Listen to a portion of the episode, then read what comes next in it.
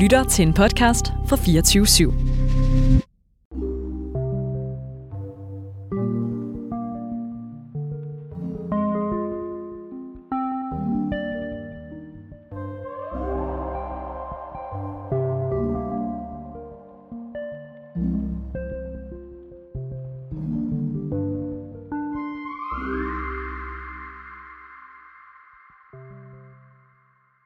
Mia Keller er 29 år gammel. Siden hun var barn, har hun ikke haft sine tanker i fred. Hun lider af paranoid skizofreni. Skizofrenien gør, at hun konstant har to onde stemmer i sit hoved. Skizofrenien giver hende vrangforestillinger, og den gør hende selvmordstroet. Når Mia bliver rigtig dårlig, får hun svært ved at skelne mellem virkelighed og forestillinger. Og det har Mia skrevet en bog om, hvordan det føles at være syg med paranoid skizofreni. Den hedder Stemmerne siger, at jeg skal. Selvom Mia kan være meget farlig for sig selv, er hun det aldrig for andre. Jeg var på besøg hjemme hos Mia, hvor hun tilbød mig en kop kaffe ved bordet i hendes lille hyggelige køkken i Aarhus, og hun fortalte mig sin svære historie.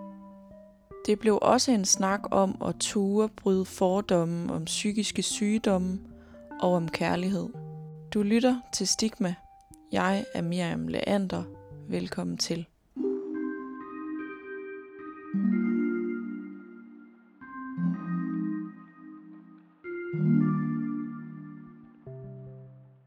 Og i den her episode af Stigma er det vigtigt at huske på, at hvis du går med selvmordstanker, er i en alvorlig livskrise, eller hvis øh, du er pårørende til en, der har taget sit liv, der kan du altså kontakte Livslinjens telefonrådgivning på 70 201 201, og det kan du gøre alle årets dage fra kl. 11 til 5.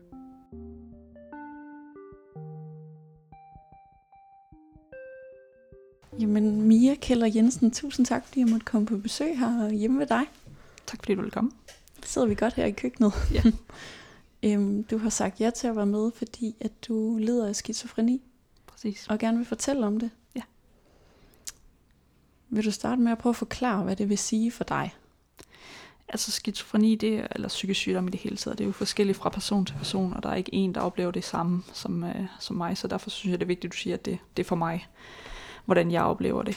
Øhm, jeg oplever egentlig, øh, det, det var egentlig værst i barndommen, hvor jeg havde nogle oplevelser, der for eksempel boede mænd inde i væggene, som, øh, jamen altså der var sådan en hemmelig organisation, som, øh, jeg ved ikke om du har set film M, MIB, hvad hedder den, Men in Black, øh, hvor øh, de sådan ligesom har sort øh, jakkesæt på, og sådan hvide øh, skjorter og sort slips. Okay. Det var sådan nogle, og så havde de sorte solbriller på. Okay. Øh, det var sådan nogle, de boede inde i væggen, i det hulrum, der er inde i væggen. Der var, havde jeg forestillet mig, at der var sådan et helt kontor inde, hvor de sådan ligesom øh, var inde og opererede inde, og der kunne de sådan holde øje med mig med filmkamera og alt muligt. Og så ville de egentlig øh, prøve at forgifte min mad, og de ville prøve at bortføre mig, og de ville prøve at slå mig ihjel.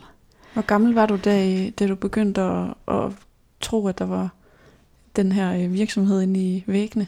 Øh, jeg var 5-6 år. 5-6 år? Ja. Var det noget, du fortalte dine forældre?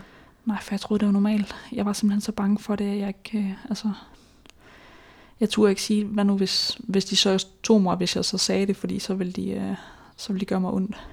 Ja. Hvornår taler du højt om det for første gang? Øh, jeg siger til min far, øh, at jeg hører stemmer, da jeg er 15, og der siger han til mig, det gør du ikke mere. Det, det er der ikke nogen, der gør. Der er ikke mennesker, der hører stemmer. Siden der har jeg egentlig været rigtig bange for at sige det til nogen. Så det er faktisk først, da jeg kommer ind i psykiatrien, da jeg er 22 år eller sådan noget. Men jeg har hørt stemmer, siden jeg var 5 år. Og når du siger hør stemmer, altså os, der, øh, der ikke har nogen psykiske lidelser, vi hører jo, at skizofreni, det er det der, hvor at der er forskellige personligheder forskellige stemmer, der spiller inde i hovedet. Ja. Oplever du forskellige stemmer inde i hovedet?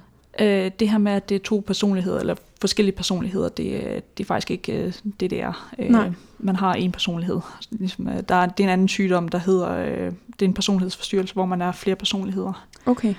Øh, men det her med at høre stemmer, det er der rigtig mange, der gør. Der er også rigtig mange, der ikke har skizofreni, der hører stemmer. Mm. Øh, men øh, der er mange, der også har positive stemmer, hvor de så, øh, når de hører deres stemmer, så er det faktisk ikke noget, de sådan bliver generet af, men faktisk bare tænker, fuck hvor det fedt, der er en stemme, der siger til mig, at jeg er god og mm. dejlig. Men der er også rigtig mange, der hører øh, negative stemmer, som jeg også gør, som siger, øh, du skal dø mere, du er et dumt menneske, der er ikke nogen, der kan lide dig, du er forfærdelig. Øhm, øhm, og hvordan det opleves, jamen det, det, det er om bag mit baghoved. Det, det lyder fuldstændig ligesom en stor, stærk mand, general øh, for militæret, eller sådan noget, der står og råber af mig. Mm. Men øh, det er sådan inde bag mit baghoved, øh, og det, lyden kommer op der, hvor man ligesom, hvis man hører det udefra, men jeg kan godt høre, det kommer ind fra mit hoved af. Var det også sådan, det lød ind fra væggen, da du var 5-6 år gammel? Nej, det var det ikke. Øh, det var det var bare en fantasi, eller en fantasi, hvad skal man sige, altså en, en forestilling, jeg havde om, at der boede nogen. Og så samtidig mm. synes jeg, jeg kunne høre sådan en krassen på væggen. Ja. Øh, så vidste jeg, at de var derinde. Men det var mere en overbevisning om, jeg vidste simpelthen, de var derinde. Vil du knytte nogle flere ord til det der med, altså hvad forskellen er på at høre ting ind i væggen, og så det der med en stemme? Altså hvornår, hvornår oplever du overgangen fra at der er lyd inde i væggen, og du har en forestilling om, at der er en virksomhed inde i væggen, der overvåger dig, til at det bliver til en stemme inde i hovedet? Øh, det er faktisk, øh, altså det at jeg hører stemmer, og det at der er nogen inde i væggen, øh, jeg kalder den hemmelige organisation, der er inde i væggen, ja. det er to forskellige ting. Det ene, det begynder, da jeg er fem år, øh, der har jeg stjålet en legetøjsløv øh, i kafeterie. Og øh, jeg er fem år, og min mormor, min mormor undskyld, har fortalt mig, at hvis man stjæler, så er man 20, og så skal man i fængsel, og så skal man bures inden for liv, eller livstid, eller hvad det hedder sådan noget. Øh, og det er jeg selvfølgelig rigtig bange for som femårig, for jeg forestiller mig, at jeg aldrig nogensinde kommer ud, og jeg bare er et forfærdeligt menneske. Øh, så jeg får rigtig dårlig samvittighed over at have stjålet den her løve. Øh, og jeg prøver at gemme den, og ligesom, ja, hvad skal man sige, øh, prøver, prøver at gemme den lidt væk, så det, øh, jeg kan styre min skyld lidt. Men øh, den, jeg er så bange for, at mine forældre finder den, eller min storebror finder den, og de så vil sladre og til politiet, så de kommer og henter mig. Øh, så jeg, jeg går bare rundt og bare har det af helvede til. Øh, men så dagen efter, tror jeg det er, der kommer der en stemme i mit hoved, som siger, gå op og ned ad trappen tre gange. Ellers, øh, ah, undskyld, hvis du går op og ned ad trappen tre gange, så øh, finder politiet dig ikke, siger de. Det er en tvangstanke. Det er en tvangstanke. Øh, men det er egentlig for mig en stemme på det her tidspunkt, fordi den mm. kommer som en stemme. Det er en mandestemme, der siger det til mig. Mm. Øhm, jeg ved faktisk ikke engang, hvad forskellen er på en tvangstanke og en stemme. Nej, men, øh, det, tænkte, det sad jeg også og tænkte på. Der er i hvert fald en forskel, men jeg har fået at vide, det stemmer. Mm. Øhm, hvad hedder det? Som så, øh, og så går jeg så op og ned den her trappe tre gange, og så finder jeg ud af, okay, politiet kommer ikke, så den har ret, den her stemme. Den hjælper mig. Øh, og så er det først bagefter, da jeg så bliver lidt, øh, lidt jamen jeg tror jeg er seks år nok, der, der kommer den her organisation ind i, ind i væggen, som er noget helt andet end stemmerne. Øh, eller stemmen, undskyld, der er kun en på det her tidspunkt. Lige nu hører jeg to. Øh. Er begge de to dele noget, øh, der er karakteristisk for, øh, når man lider af skizofreni? Ja, det er det. Øh, det er tit, at man hører stemmer, sådan som jeg har forstået det, når man har skizofreni. Øhm, og det, man har også tit vrangforestillinger. Øhm, en vrangforestilling, det vil sige, at man har en oplevelse af verden, som er forvrænget i forhold til det, andre mennesker oplever. For eksempel sådan noget, at der bor nogen inde i hulrummet inde i væggen. Mm. Det kan der, det ved jeg godt i dag, det kan der ikke. Men altså, jeg er simpelthen så overbevist om det, dengang jeg var lille, at det gjorde der bare. Mm. Hvordan udformer det sig i dag i, dit, øh, i din hverdag? Øhm, jeg hører stadigvæk stemmer. Øhm, jeg har to i dag. Øhm, der er kommet en mere øh, som er meget led mod mig og siger for eksempel, øh, hvis ikke du øh, slår dig selv ihjel, så, øh, så tager vi din lille søsters liv. Øhm, og for mig der er det ikke stemmer. Det er fordi, at der er læger og andre medicinske fagfolk, der har sagt til mig, at det er stemmer, du hører. Men for mig er det guder. Øhm, jeg har sådan en overbevisning om, at der findes otte guder i verden, og at de har udvalgt 32 mennesker her på jorden til at høre deres øh, befalinger. Jeg kan så høre to af dem. De andre kan høre nogle andre. Mm. Øhm, og de her guder, de bestemmer over alt i verden, og de kan gøre, hvad de vil. Øh, og vi er ligesom, de her 32 mennesker, vi er syndebukke, så vi skal ligesom, øh, vi skal gøre, hvad de befaler, ellers så sker der noget slemt med andre mennesker. Øhm, det er også en vrangforestilling. Hvordan lyder den anden stemme? Den, Den er også nye en, stemme. øh, den er også negativ. Øhm, og den anden, den er sådan, den, den første, som har været der siden barndommen, den er meget rungende og sådan meget kraftig i det. Den her, den er sådan lidt mere led og modbydelig. Sådan lidt mere en lillebror-agtig, der sådan er med på, på beatet, eller sådan, når den store, den sådan ligesom siger, nu skal du gøre det her, sådan, sådan ja, kom så, kom så, gør det så. Så du kan høre dem begge to på én gang? Ja. Og det her med guderne, er det så over i kategorien af en vrangforestilling? Øh, jeg er sådan lidt et sjovt eksempel på skizofreni, fordi øh, jeg har en, en fornuftig intelligens, der gør, at jeg godt ved, det er ikke helt rigtigt. Altså når jeg sidder her og snakker med dig, så ved jeg godt, det er ikke guder, det er bare stemmer. Men når jeg bliver rigtig træt, og jeg bliver rigtig presset, så Mm. bliver det guder for mig. Så kan jeg ikke Mm. rigtig skælne. Nej. Øhm, så langt hen ad vejen, så har jeg egentlig styr på min skizofreni. Problemet er bare, når jeg så bliver træt eller presset, så kan jeg ikke styre det. Så overtager det. Lige præcis. Hvad er det for nogle ting, de siger? Du siger det her med, at de siger, ellers så slår vi din lille søster ihjel. Ja. Hvad kunne de ellers sige? De kommer hele tiden med kommentarer som, du er ikke noget værd, du er fed, du er dum, du er i vejen, du er irriterende. Øhm, og det ved jeg egentlig godt, at det her det bare er projektioner af mit dårlige selvværd, der ligesom kommer, kommer til udtryk gennem de her stemmer. Altså det er simpelthen ubevidst, at jeg har så dårligt selvværd, at jeg holder mig selv nede ved at projicere det op gennem stemmer, der ligesom siger til mig, at jeg er et dårligt menneske. Det jeg kunne lige så godt selv grund at sige til mig selv hver dag højt, hvor er du dum i, hvor er du irriterende.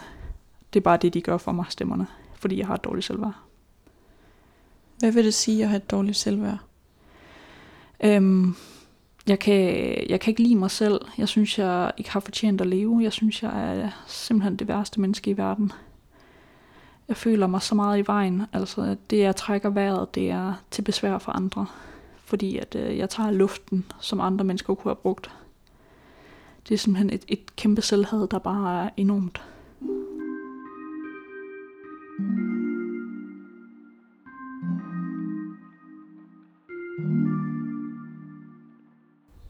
Tænker du nogle gange, i dag var faktisk en god dag?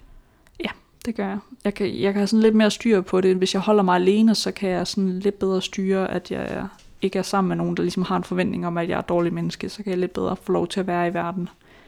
Det er mest, hvis jeg er sammen med nogen, at der sådan ligesom, så ved jeg, at de synes, jeg er et dårligt menneske, og jeg er i vejen, og jeg ikke kan noget som helst. Kan du bedst lide at være alene? Helt klart.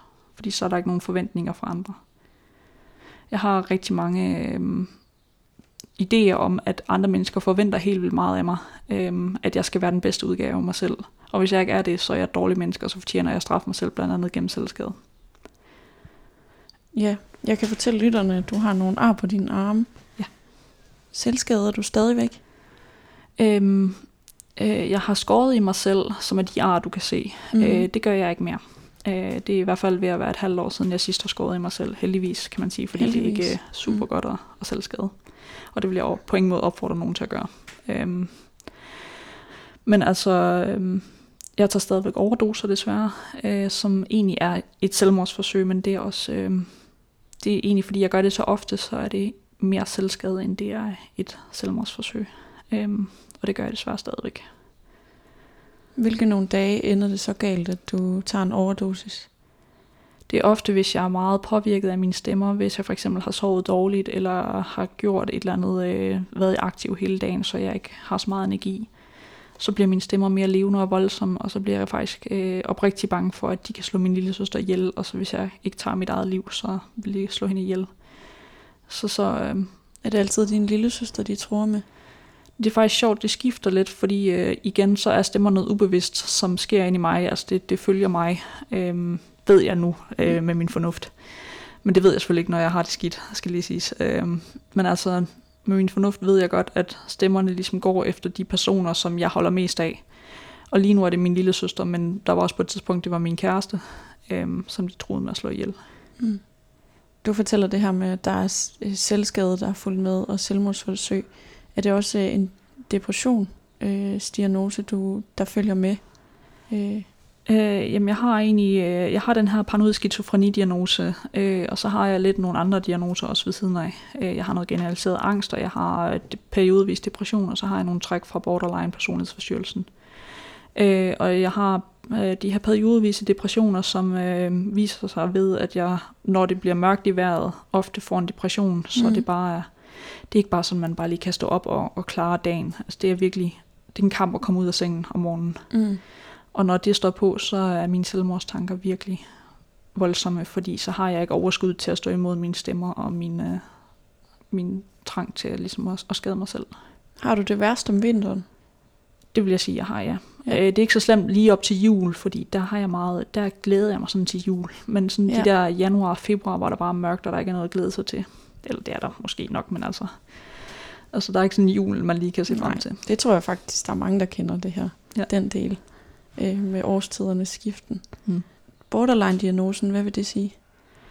Øh, altså, der er personlighedsforstyrrelser, øh, som er en, øh, en, en anden gruppe for sig end skizofreni. Mm. Øh, det er personligheds... Altså, det, det, det er noget, der ligesom er forstyrret i personligheden. Øh, hvor skizofreni, det er noget øh, hallucinations- og vrangforestillinger. Øh, men de her, øh, der er så den her specifikke øh, personlighedsforstyrrelse, der hedder borderline, emotionelt emotionel ustabil borderline, øh, tror jeg nok, den hedder. Den har jeg sådan nogle træk fra, øh, og det er meget omkring personligheden, og hvordan man sådan ligesom øh, agerer sammen med andre mennesker i verden. Hvordan kommer det til udtryk, når du øh, er sammen med din familie, for eksempel? Øh, jeg har rigtig svært ved de der sociale spilleregler, øh, hvordan jeg skal være over for andre. Det er også meget med humørsvingninger. Mm. Mit humør, det kan være, jeg er lykkelig glad, øh, nærmest mani glad, øh, og to sekunder efter, så er jeg bare helt nede i kulkælderen depressionsked af det. Mm. Altså det er virkelig sådan nogle store sving, hvor andre mennesker måske svinger sådan lidt, så er jeg, så er jeg glad for at se mor, og så, ah fuck, så, så skete der lige et eller andet, hun lige sagde, så bliver jeg lidt ked af det igen, og så kører den op og ned. Mm. Øhm, men altså min, det er virkelig, nu er jeg bare lykkelig, og nu er jeg bare helt nede i kulkælderen. Mm. Hvad betyder det for dit samvær med din nærmeste? Det betyder, at jeg tager det på dagen. Jeg kan ikke altid sige, hvordan jeg lige har det. Øhm, det her med at komme... Altså, nu kan jeg også afsløre, at vi har haft lidt aftaler omkring, hvornår vi skulle holde den her podcast, fordi mm. det, det er svært lige at, at finde overskud til lige at, Ja. at være sammen med andre mennesker. Øhm, fordi altså, nogle, nogle dage, så kan jeg simpelthen ikke rumme andre mennesker, fordi jeg er så bange for deres krav og deres forventninger, og bare altså, lyden af, af andre menneskers stemmer, den runger så meget sammen med mine stemmer, at jeg simpelthen ikke kan, kan fungere sammen med andre mennesker.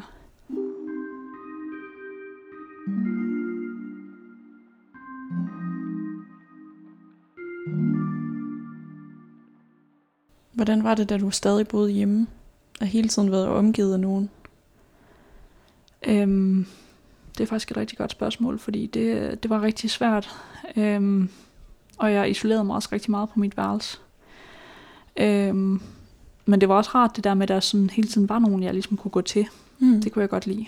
Øhm, så jeg selv kunne altså jeg, jeg kan også godt lide at være sammen med andre mennesker, så jeg kan forstå sådan, at jeg bare er ensom og bare isolerer mig fuldstændig.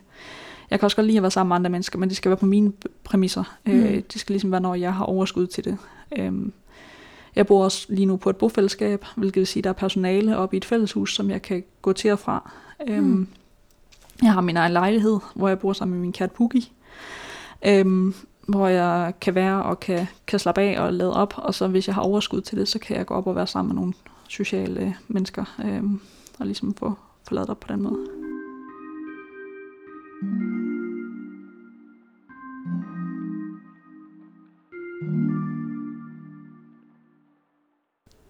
Jeg ved, du lige har været indlagt.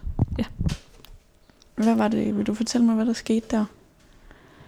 Øhm, det var faktisk øh, det var mere min personlighedsforstyrrelse, som øh, der lige spillede ind der. Det var fordi, jeg havde været ude, øh, jeg havde det skidt om, om søndagen, sådan med stemmer. Der var det godt nok stemmerne og, og skizofrenien, der sådan lige spillede ind. Så jeg tog ud på, på psykiatrisk skadestue, som også kalder modtagelsen, øh, hvor jeg sådan kom til at snakke med en læge, og egentlig fik lov til at blive der lige nogle timer lige og, og falde til ro. Mm. Øh, og så efter de der timer, der skulle vi lige vurdere igen, hvordan det var. Men øh, jeg har det ikke særlig godt. Jeg fortæller faktisk til min øh, kontaktperson, at jeg tænker, at jeg er så dårlig, jeg kommer til at tage en overdosis. Men hun siger, at jeg skal hjem og prøve alligevel, fordi at, øh, vi skal prøve det af, om jeg kan komme hjem. Og det tager jeg som en kæmpe afvisning, og det er her min personlighedsforstyrrede træk kommer ind.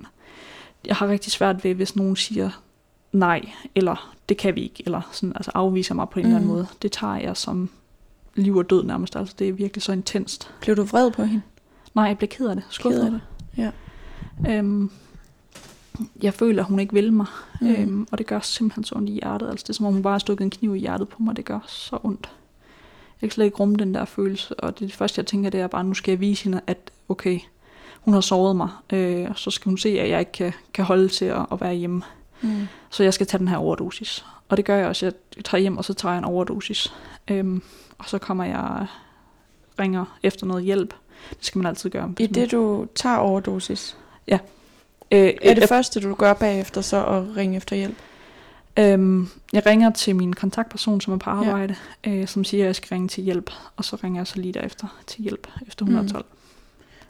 Når du selv ringer ja. Ja. i de øjeblikke, er det så fordi, du i virkeligheden ikke har lyst til at gennemføre det, du lige har gjort? Oh ja, det, er- det, er, det er næsten et helt episode for sig selv, det her. Men øh, jeg har en kæmpe ambivalens ind i mig. Ja. alt hvad jeg gør, der er ambivalent omkring, hvad jeg gør. Øhm, på den ene side, der har jeg lyst til at skade mig selv, og jeg har lyst til at, at mærke, at jeg er et dårligt menneske, og virkelig mærke den der straf. Øhm, jeg har også til tider lyst til at dø, men for det meste, der har jeg ikke lyst til at dø. Øhm, så det er sådan, når jeg tager en overdosis, så i øjeblikket har jeg lyst til at dø, Mm. og så har jeg lyst til ligesom at, at skade mig selv, men der er også en del af mig, der ikke har lyst til at dø, som er bange, og som er ked af det, når jeg tager en overdosis. Ja. Øh, Og det er den del af dig, der får dig til at ringe? Ja. Det er det. Øh, det er sådan en kæmpe kamp ind i mig, der er sådan ligesom, hvad skal jeg gøre? Hvad er det, hvad er det bedste at gøre? Og Når du så har ringet, hvad er det næste, der så sker? Øhm, lige den her gang, der var det, der har været det her skyderi i Fields, så der var øh, kæmpe ambulancekrise, så der kom ikke nogen ambulance, men ellers så ville der komme en ambulance øhm, og hente mig, og så ligesom køre mig ud på øh, Skyby sygehus. Hvad skete, hvad skete der så den her gang? Øhm, jeg ventede på en, en ambulance i en time, øhm, og så ringede vi derind og kunne konstatere, at de havde stadig ikke sendt en, fordi de havde simpelthen ikke mandskab til det. Øhm, så øh, jeg måtte tage en taxa derud, øhm, og når lige at komme ind på, på skadestuen og sidde og vente, og så falder jeg nærmest i søvn, da jeg kommer derind, fordi jeg er simpelthen så... Det hedder- taget, det taget, er det noget medicin, du har til rådighed? Ja. Du skal tage dagligt? Ja. Og så tager du for meget af det? Ja. Hvad er det for noget medicin? Det vil jeg helst ikke sige, fordi jeg vil helst ikke opfordre nogen til ligesom at, at gøre det samme som mig. Helt i orden. Ja. Helt i orden. Men det er noget, der ligesom sløver mig øh, og gør mig træt, så jeg kan simpelthen ikke holde mig vågen, når jeg først har taget det. Nej, okay. Er det noget, man kan dø af at tage for meget af? Helt sikkert. Ja. Det, det. det var også det, der var min intention. Ja. Og man skal selvfølgelig aldrig tage en overdosis. Det er livsensfarligt. Det er ikke noget, jeg vil opfordre til. Så falder du i søvn. Hvordan er det så, når man vågner op bagefter? At det er sket? Øhm, jamen altså, øhm, på den ene side er, er jeg glad, øh, fordi jeg har fået ro på. Øhm, det er sådan, altså, grunden til, at jeg egentlig tog den her overdosis, det var i et spinkelt håb om at dø, og ligesom øh, komme væk fra problemerne, men det var ikke, det var ikke for at dø, det var ligesom en følelse af, at jeg vil gerne lukke øjnene, og så bare ikke vågne op igen. Fordi jeg vil gerne væk fra mine problemer. Jeg vil egentlig ikke dø, jeg vil bare sove, indtil mine problemer er væk, Mm. hvis det giver mening. Øhm, En pause? en pause, ja. Lige præcis det også det, jeg kalder det. Øhm, og når jeg tager en overdosis, så er der en observationstid på 6 timer, hvor de her medicinpiller her, de, øh, de virker rigtig voldsomt. Så man skal ligesom observere i 6 timer for at se, hvad sker der nu. Og efter de her 6 timer, så er man ude for livsfar. Men i de her 6 timer, der får jeg en pause, fordi hvis jeg ikke har taget opvasken, øh, og jeg kommer ind med den her overdosis, så kan det være lige meget, om jeg kommer hjem og tager opvasken. Fordi hvad nu, hvis jeg dør, så kan det være fuldstændig lige meget, om den bliver taget. Altså, jeg, jeg behøver ikke forholde mig til noget. Jeg behøver ikke forholde mig til min følelse For hvad nu, hvis jeg dør? Det eneste, jeg skal forholde mig til, det er at overleve. Øh, så jeg får ligesom en pause fra følelser og kaos og opvask og kat og jamen, hvad der ellers er. Er det på en måde rart at kun skulle forholde sig til at overleve? Når der er så meget kaos op i hovedet, så er det rigtig rart, at man ligesom kun skal tænke på én ting. Mm. Men igen, jeg vil ikke opfordre nogen til at gøre det. Hvor mange gange har du taget en overdosis i år? I år? Mm. Siden jul? Eller siden Seks gange, tror jeg. Jeg tror, jeg har taget en overdosis seks gange siden, øh, siden jul og nytår. Mm. Øhm, og jeg har egentlig haft et, et år, hvor jeg tog 70. Og så har jeg haft et år, hvor jeg, næste sidste år hedder det, hvor jeg kun tog øh, tre eller sådan noget. Der havde jeg faktisk en, øh, et rigtig godt år, Mm. hvor jeg sådan næsten var kommet mig over det. Og så lige her i jul, der faldt jeg i igen. Øhm, det er også noget med, altså jeg kæmper hver dag for ikke at tage en overdosis, øh, og ligesom få det bedre. Men øh, nogle gange, så er der bare nogle omstændigheder udefra. Øh, det var noget med noget kommunesag, der var, der ligesom pressede mig, der gjorde, at jeg fik det så dårligt, at jeg ikke kunne... Øh, jeg tror faktisk, det var en praktik, jeg var i. Det var det også, ja. Øh, jeg startede på VUC på kemi, øh, og så øh, efter to uger, der var presset simpelthen så stort på mig, øh, hvilket er sjovt, fordi det, jeg har gået på universitetet og læst kemi, så det var ikke fordi, det sådan var det faglige, det var simpelthen det sociale, jeg ikke kunne, kunne klare over Øhm, så, øhm, så jeg endte med simpelthen at tage to overdoser i træk, fordi jeg bare ikke kunne rumme det her pres. Og det er ligesom min måde at vise, min måde, din kommunikationsform, min tilskade også, for at vise, at jeg kan simpelthen ikke rumme det her. Jeg kan, jeg kan ikke finde ud af at sige med ord. Jeg kan ikke rumme det her, fordi der sker noget ind i mig. Jeg kan bedre, hvis jeg kan vise det og sige, se her, jeg har det faktisk rigtig skidt. I bliver nødt til at tage mig alvorligt. Hmm.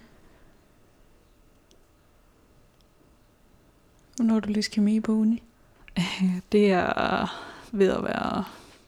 Jeg læste kemi, da jeg flyttede herned for det er snart 9 år siden. Så mm. jeg har nok været en 20 år. Hvor langt kom du? Jeg læste et halvt år, så fik jeg en depression. Mm. Øhm, ja, øh, jeg kunne simpelthen ikke rumme og, og læse videre. Og så, hvad hedder det, efter jeg så kom over den her depression efter et halvt år, så begyndte jeg så på filosofi i stedet for, øhm, som jeg læste halvandet år.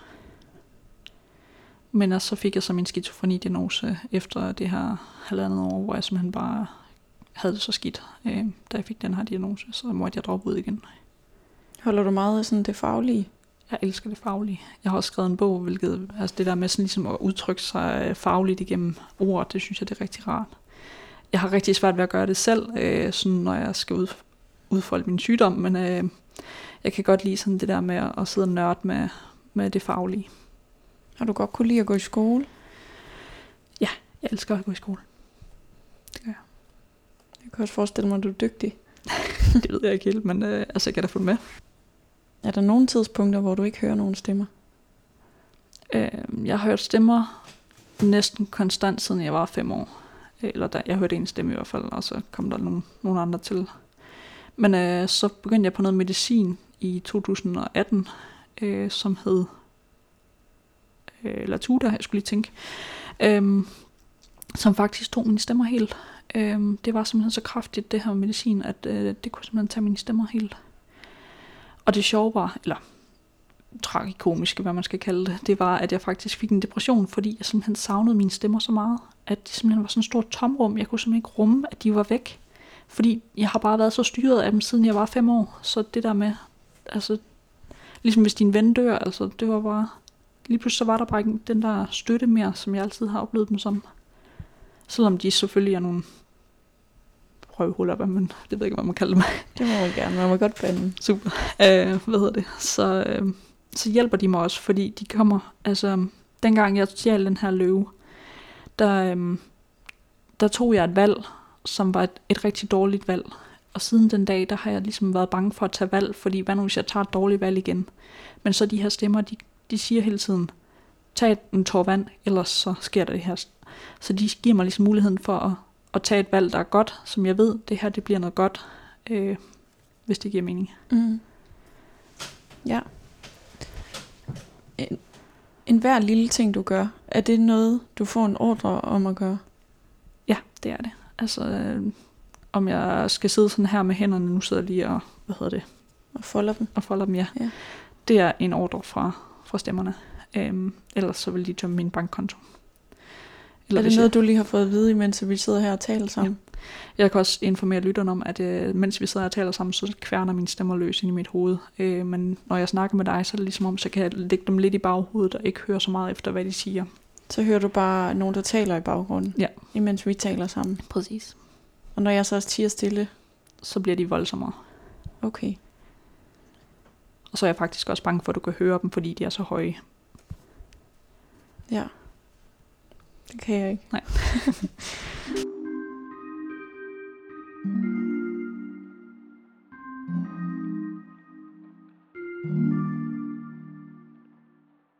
Ja, hvor gammel er du egentlig nu? Jeg er 29 år. Jeg er lige fyldt år her i den 29. juni. Mm. Hvad betyder det for dit sådan voksenliv, at, at din hverdag er så styret af, af de stemmer der? Øhm, det betyder rigtig meget, fordi jeg er faktisk indlagt nærmest hver anden dag. Øhm, fordi jeg simpelthen er så styret af mine stemmer, at de får mig til at de får mig ikke til at, at tage en overdosis hver gang, men de er tæt på at få mig til at tage en overdosis hver gang, og så må jeg søge ud på, på psykiatrisk modtagelse for ligesom at få noget hjælp. Så jeg er, øh, jeg er nærmest indlagt hver anden dag. Så det er svært at få min hverdag til at hænge sammen. Og jeg har også en kat, jeg skal passe, og jeg har, jeg har også ikke noget arbejde. Jeg søger førtidspension lige nu, mm. fordi jeg simpelthen ikke kan få mit liv til at hænge sammen med en uddannelse. Og, men det er min drøm på sigt at få en uddannelse. Øh, jeg vil gerne forske inden for selvskade og ligesom hjælpe andre øh, og skrive flere bøger forhåbentlig. Ja, du har skrevet en bog, der er ja, blevet udgivet. Det har jeg. Hvad hedder den? Den hedder Stemmerne siger, at jeg skal. Og handler om mit liv med paranoid skizofreni og selvskade, øh, hvor jeg kommer med nogle refleksioner over, ligesom hvordan det er at leve med paranoid skizofreni, og de her borderline træk, som jeg har, og hvordan det ligesom driver mig ud i selvmordsforsøg, og ligesom også beskriver i det her selvmordsforsøg, hvad det er, det giver mig, og ligesom, jamen altså, hvad det er, det, det, det betyder, når jeg går ud i vandet og står derude, ligesom hvad det er, jeg føler, hvad det er, jeg tænker, så man ligesom er med, som om man står ved siden af mig, øh, eller inde i mit hoved faktisk. Hvem er bogen skrevet til? Den er skrevet til alle. Øhm, det er både læger, det er fagfolk, det er pers- øh, hvad hedder det, personer, der selv har psykisk sygdom, eller selvskade, eller nogen, der bare er nysgerrige, pårørende, så mm. alle kan læse den. Og du er ved at skrive en mere? Ja, det er jeg nemlig. Hvor langt er du med det? Jeg har skrevet øh, syv kapitler eller sådan noget, mm. og den, den kommer til at handle mere specifikt om selvskade. Øh, sådan ligesom, hvad baggrunden er, hvad der sker i barndommen, og hvordan man behandler det på bedst mulig måde. Hvordan hænger barndommen sammen med selvskade? Der er rigtig meget sådan i tilknytningen til, hvordan man er øh, i sin omsorgsperson. Altså når jeg siger omsorgsperson, så er det far eller mor, eller, eller den, der nu ligesom står i stedet for dem. Mm. Øhm, hvordan de ligesom reagerer og, og er omkring barnet og ligesom spejler barnets følelser. Øhm, hvis det ikke bliver gjort på den bedst mulige måde, så får man nogle forstyrrelser i barndommen, som ligesom gør, at man øh, har et mere større tendens til ligesom at udvikle selvskade i det senere liv. Har du oplevet det? Øhm, ja, det har jeg desværre. Altså min, øh, min mor lider selv af borderline, øh, og har de her humørsvingninger, og har svært ved de her personlige relationer. Så hun har, og hun har også haft en depression dengang, at min lille søster var lille, øhm, og jeg var, jeg var nok fem år eller sådan noget dengang. Mm. Så hun havde ligesom svært ved at rumme vores børn. Vi er fire børn i alt. Øhm, så det var en stor opgave, og min far han arbejdede meget, så han var der ikke øhm, super meget. Så øhm, jeg følte mig meget afvist i kontakten, og jeg følte mig meget øhm, overset, og øhm, jeg følte ligesom, jeg skulle klare mig selv, hvilket har gjort, at jeg på en og samme tid har lyst til at være sammen med mine forældre, men også er bange for at være sammen med mine forældre, fordi jeg er bange for, at de ikke har tid til mig og ligesom afviser mig. Så øh, det er sådan et ambivalent, uløseligt øh, kompleks, eller hvad skal man kalde sådan øh, en uløselig cirkel, der, hvor jeg gerne vil være sammen med mine forældre, men samtidig så tør jeg ikke være sammen med dem, men jeg vil også gerne være sammen med dem, og så tør jeg ikke være mm. sammen med dem. Og så, så jeg kan ikke rigtig bestemme, og der i ligger min ambivalens også. Jeg kan ikke rigtig, øh, jeg kan ikke rigtig bestemme mig for, hvad det er, jeg gerne vil. Hvordan hænger det sammen med, når du øh, nogle gange er noget dertil, hvor du har skåret dig for eksempel i armen. Øhm, det er ligesom for at få ro på den her ambivalens, øh, og ligesom sige, okay, nu får jeg ro på stemmer og følelser også, skal det også lige siges. Øhm, og så er der også en straf for mig, altså det, det er rart ligesom at føle, at jeg straffer mig selv, fordi jeg føler, at jeg er et dårligt menneske. Øhm, men det giver ligesom, øhm, jeg har lyst til det, den har ambivalens igen. Jeg har lyst til at skære mig selv, fordi jeg har lyst til ligesom at få ro på. Men jeg ved godt, det er forkert. Så igen, skal, skal jeg gøre det, eller skal jeg lade være? Og så ender jeg med at gøre det, og så fortryder jeg samtidig også, at jeg har gjort det. Så der er igen den her ambivalens.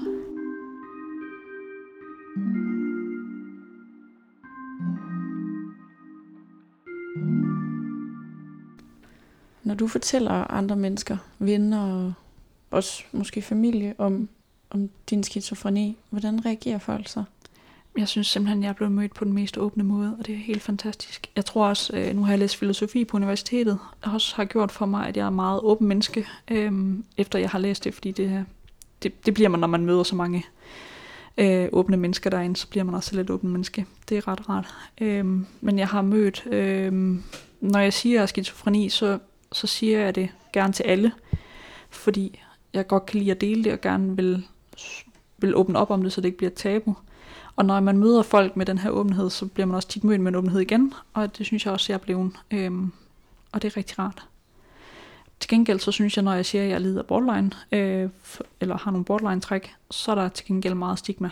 Øhm, det er faktisk lidt sjovt, fordi den er, den, især i, omkring sygehuspersonale, synes jeg meget, eller ambulancefolk og politifolk, når jeg bliver hentet af dem, så synes jeg, der er meget stigma omkring den. Så jeg vil faktisk hellere sige, at jeg lider af paranoid skizofreni, end jeg vil sige, at jeg lider af borderline. Hvordan oplever du øh, den anderledes reaktion? Jeg føler, at hvis jeg lider af paranoid skizofreni, hvis jeg siger det, så er det ikke min skyld. Så er det noget, der er medfødt, og så er det stemmerne, der ligesom tvinger mig til det. Men hvis jeg siger, at jeg lider af borderline, så er det ligesom om, så er det min egen skyld, fordi det, det er sådan mere, det er opfattelsen, synes jeg, i, øh, i samfundet. Kan du se øh, på folk, om de sådan, bliver de bange eller utrygge ved dig? Øhm, jeg har aldrig oplevet, at de bliver bange for mig, fordi øh, det, altså, jeg udstråler en ro, tænker jeg, når mm. jeg sådan, ligesom, også nu, når jeg lige har mødt dig som for første gang. Altså, jeg tænker ikke, du sådan ligesom er, er, er bange for mig. Overhovedet ikke. Nej, øhm, så det føler jeg ikke. Men altså, når man lige hører skizofreni, så tænker jeg godt, man kan blive bange for det, fordi det er sådan noget, altså det tænkte jeg også dengang, inden jeg vidste, hvad det var, at det er sådan noget, hvor man er indluk, eller indspærret på, på syg hele sit liv, hvor man er to personligheder, og man er farlig, ja. Men altså, det er jo slet ikke virkeligheden. Altså, der er så mange, der er over 20.000 mennesker, der lever med skizofreni, og det er, hvad, to, der måske er ude af reagerende. Øhm, langt de fleste, de er simpelthen rolige mennesker, der bare lever deres liv med skizofreni. Øhm, og jeg synes, at det, det faktisk tit er, er sådan, jeg bliver mødt også, når jeg, når jeg siger, at jeg lider skizofreni. Så vil du folk ikke, gerne med om det. Er du udadreagerende? Nej, på ingen måde. Øh, når, man, når jeg mener udadreagerende, så mener jeg, at man ligesom smider med ting, eller kaster med ting, øh, eller også i helt ekstrem, og ligesom i feels at gå ud og skyder folk. Øh, jeg er mere indadreagerende, hvilket vil sige, at det går ud over mig selv. Så jeg, øh, jeg skærer for eksempel i mig selv, eller når jeg ikke kan rumme de her følelser eller stemmer, øh, eller jeg tager en overdosis, og ligesom lader skaden gå ud over mig selv.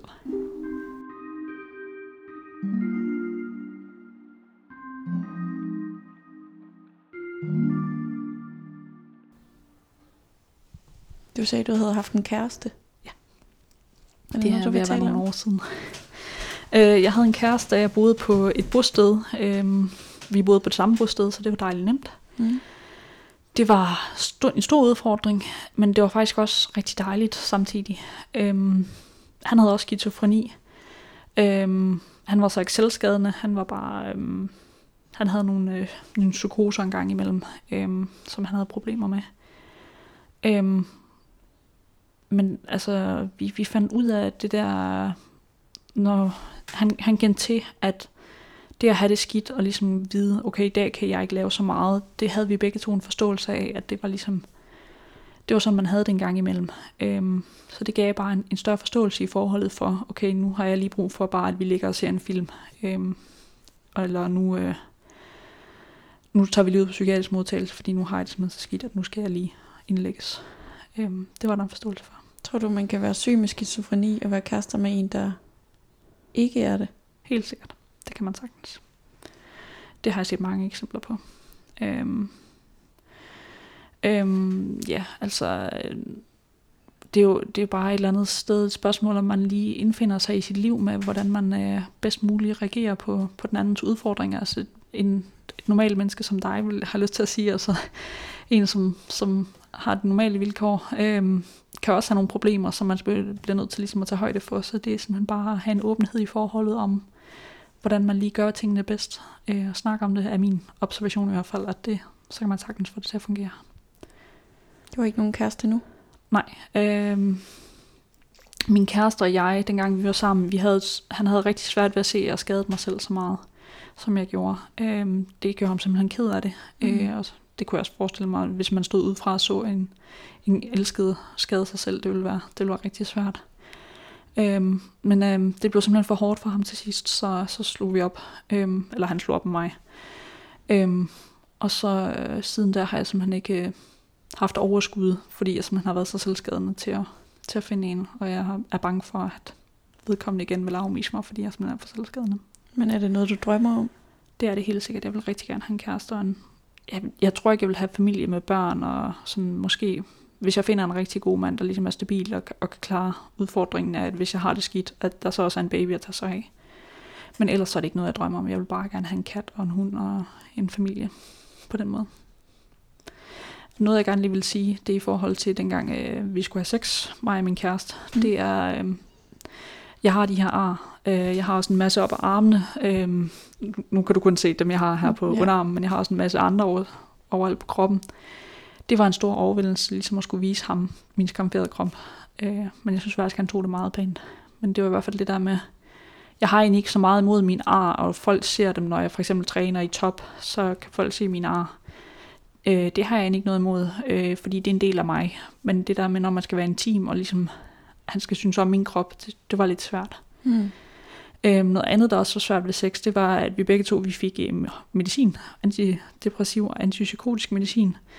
Og det var lidt komisk faktisk, fordi øh, min antipsykotiske medicin, den gjorde, at jeg bare var klar hele tiden, vidderlig hele tiden, nærmest, hvis man siger sådan. Øh, og hans medicin gjorde, at han bare var nedsat i lyst, og jeg slet ikke havde lyst. Så øh, det, Det var, var, sådan, lidt modvirkende. Ja, det var Mm. lidt skørt. Mm. Mm. Øhm, så jeg havde bare lyst til at springe på ham hele tiden, og han gad bare slet ikke. Mm. Øh, det skulle vi også lige finde ud af, hvordan man lige gjorde.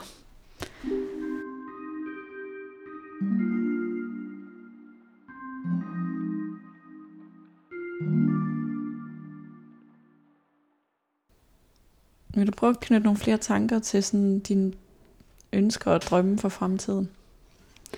Altså, jeg har mange håb for fremtiden, når jeg sådan i gode perioder har det godt.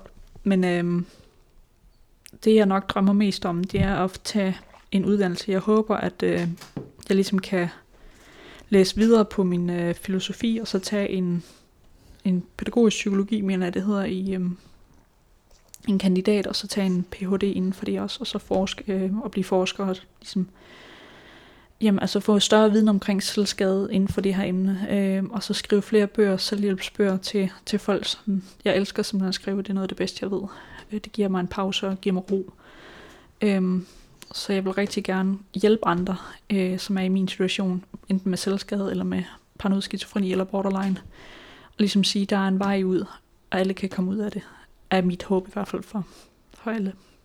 Hvorfor har du sagt ja til at lave podcast? Fordi jeg gerne vil vise, at øh, folk med paranoid skizofreni ikke er farlige, og man faktisk godt kan leve et helt normalt liv med paranoid skizofreni.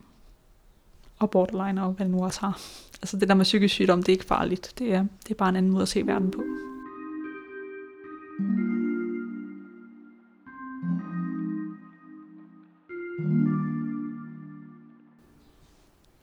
Øhm, vil du også knytte nogle flere tanker til det der med et drøm om familieliv i fremtiden? Altså jeg har en drøm om, øh, om at få en kæreste, og så vil jeg gerne have nogle dyr. Men altså jeg har ikke sådan behov for at få børn, fordi jeg ved, at der er 10% chance for, at børn, jeg får, de vil arve min sygdom. Og det vil jeg... Altså jo, hvis jeg finder den rigtige, så vil jeg som sagt gerne have et barn. Øh, fordi så ved jeg også, hvordan man ligesom skal håndtere, hvis barnet så bliver sygt. Men øh, ellers så synes jeg ikke rigtigt, altså hvis, hvis jeg finder en, der, der ikke har et store overskud, så vil det blive meget, hvis jeg selv bliver syg, mens jeg har barnet, og så øh, også skulle have et barn ved siden af, og der ligesom øh, kræver rigtig meget en, ja, hvad skal, man- omsorg. Øhm, øhm, så det vil simpelthen blive for svært for mig, tror jeg, hvis ikke jeg har en, en ordentlig klippe ved min side, der ligesom kan tage sig af både mig og barn. Øhm, selvfølgelig vil jeg også selv kunne tage mig af barnet i, i nogle situationer, men, og der vil også være nogle, hvor jeg ikke kan, så det bliver altså ligesom, det bliver simpelthen, jeg skal have en, en, en klippe, hvis man kan sige det, som mand, hvis jeg ligesom skal have, eller kvinde, hvad man nu, hvad jeg nu finder, jeg kan godt lide begge dele, så øhm, men i hvert fald, at det er vigtigt, at det er, en, det er en person, der ligesom har overskud og kan rumme barn og mig, hvis vi skal have et barn. Men det er ikke et ønske fra min side at få et barn. Øhm, du har en tatovering også. Ja. Og nu kommer katten. Hvad var det, den hed? Puggy. Puggy. Hej Puggy. Nå. Hun er lidt bange. Ja, nu kommer hun ned.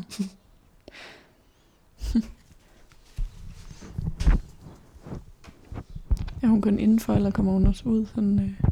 Vi øver i, hun skal ud også, men hun er som Ja. sagt lidt bange, så hun tør, hvis jeg lukker døren, så kan hun ikke finde ud af det. Nej, Så bliver hun helt panisk. Er der noget særligt, du gerne vil sige her til sidst?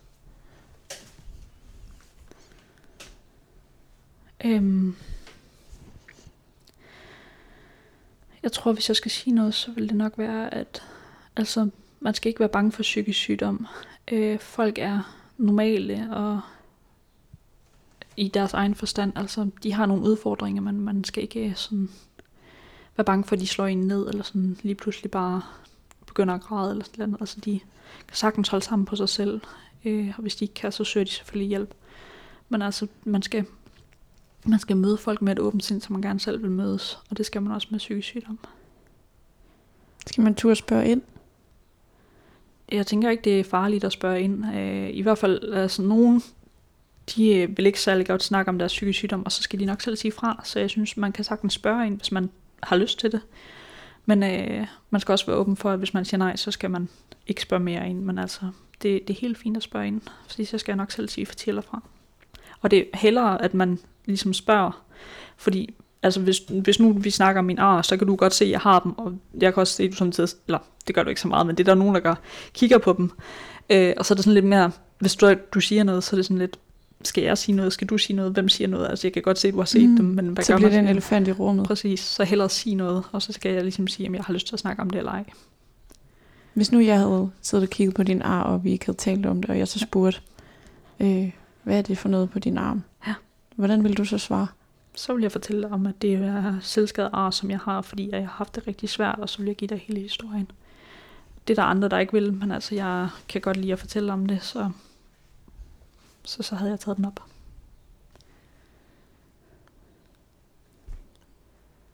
Hvorfor mener du, det er vigtigt, at vi tør at, at snakke om det her? Jeg mener, at det er vigtigt, at vi tør at snakke om det her, fordi ellers så øh, bliver det sådan en farlig ting, som man ikke tør røre ved. Og så bliver det gemt væk et eller andet sted i samfundet og ligesom pakket ned som noget farligt. Og det er det slet ikke. Det er bare mennesker. Nu, nu har du ikke haft den bedste periode her på det sidste.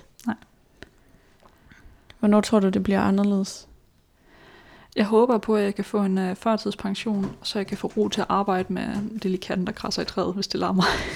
Ja. uh, hvad hedder det? Jeg håber, jeg kan få en førtidspension, så jeg ligesom kan få lidt ro på at arbejde med mig selv, og så er jeg begyndt til psykolog, uh, og plus jeg har nogle, nogle gode samtaler med en kontaktperson omkring mig. Så jeg har faktisk en, en række gode uh, alternativer, der ligesom kan hjælpe mig på vej, så jeg håber på, at det her det ligesom er, er steppet ud af det. Jeg tror ikke, jeg kommer til at, at blive rask fuldstændig fra min sygdom. Jeg tror altid, jeg vil have den, men jeg tror, jeg kan lære at leve med den, og det er ligesom mit ønske for fremtiden.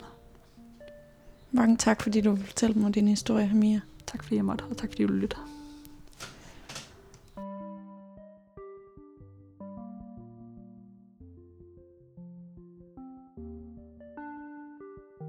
Det var sæsonens sidste episode af Stigma. Jeg vil bare sige tusind tak, fordi at du lytter med derude. Stigma vender tilbage efter sommerferien med nye episoder og et udvidet format. Du er altid velkommen til at skrive til mig med kommentarer eller spørgsmål. Eller måske vil du gerne dele din stigma-fortælling for at nedbryde nogle fordomme. Skriv til mig på mail mile 247dk eller følg podcasten på Instagram under navnet stigma underscore univers, hvor du også altid er velkommen til at skrive til mig. Og ellers vil jeg gerne appellere til, at du går ind og abonnerer på podcasten inde i din podcast-app, så øh, den næste episode efter sommerferien automatisk kommer frem, når jeg vender tilbage fra sommerferie. Mit navn det er Miriam Leander. Tak fordi du lyttede med.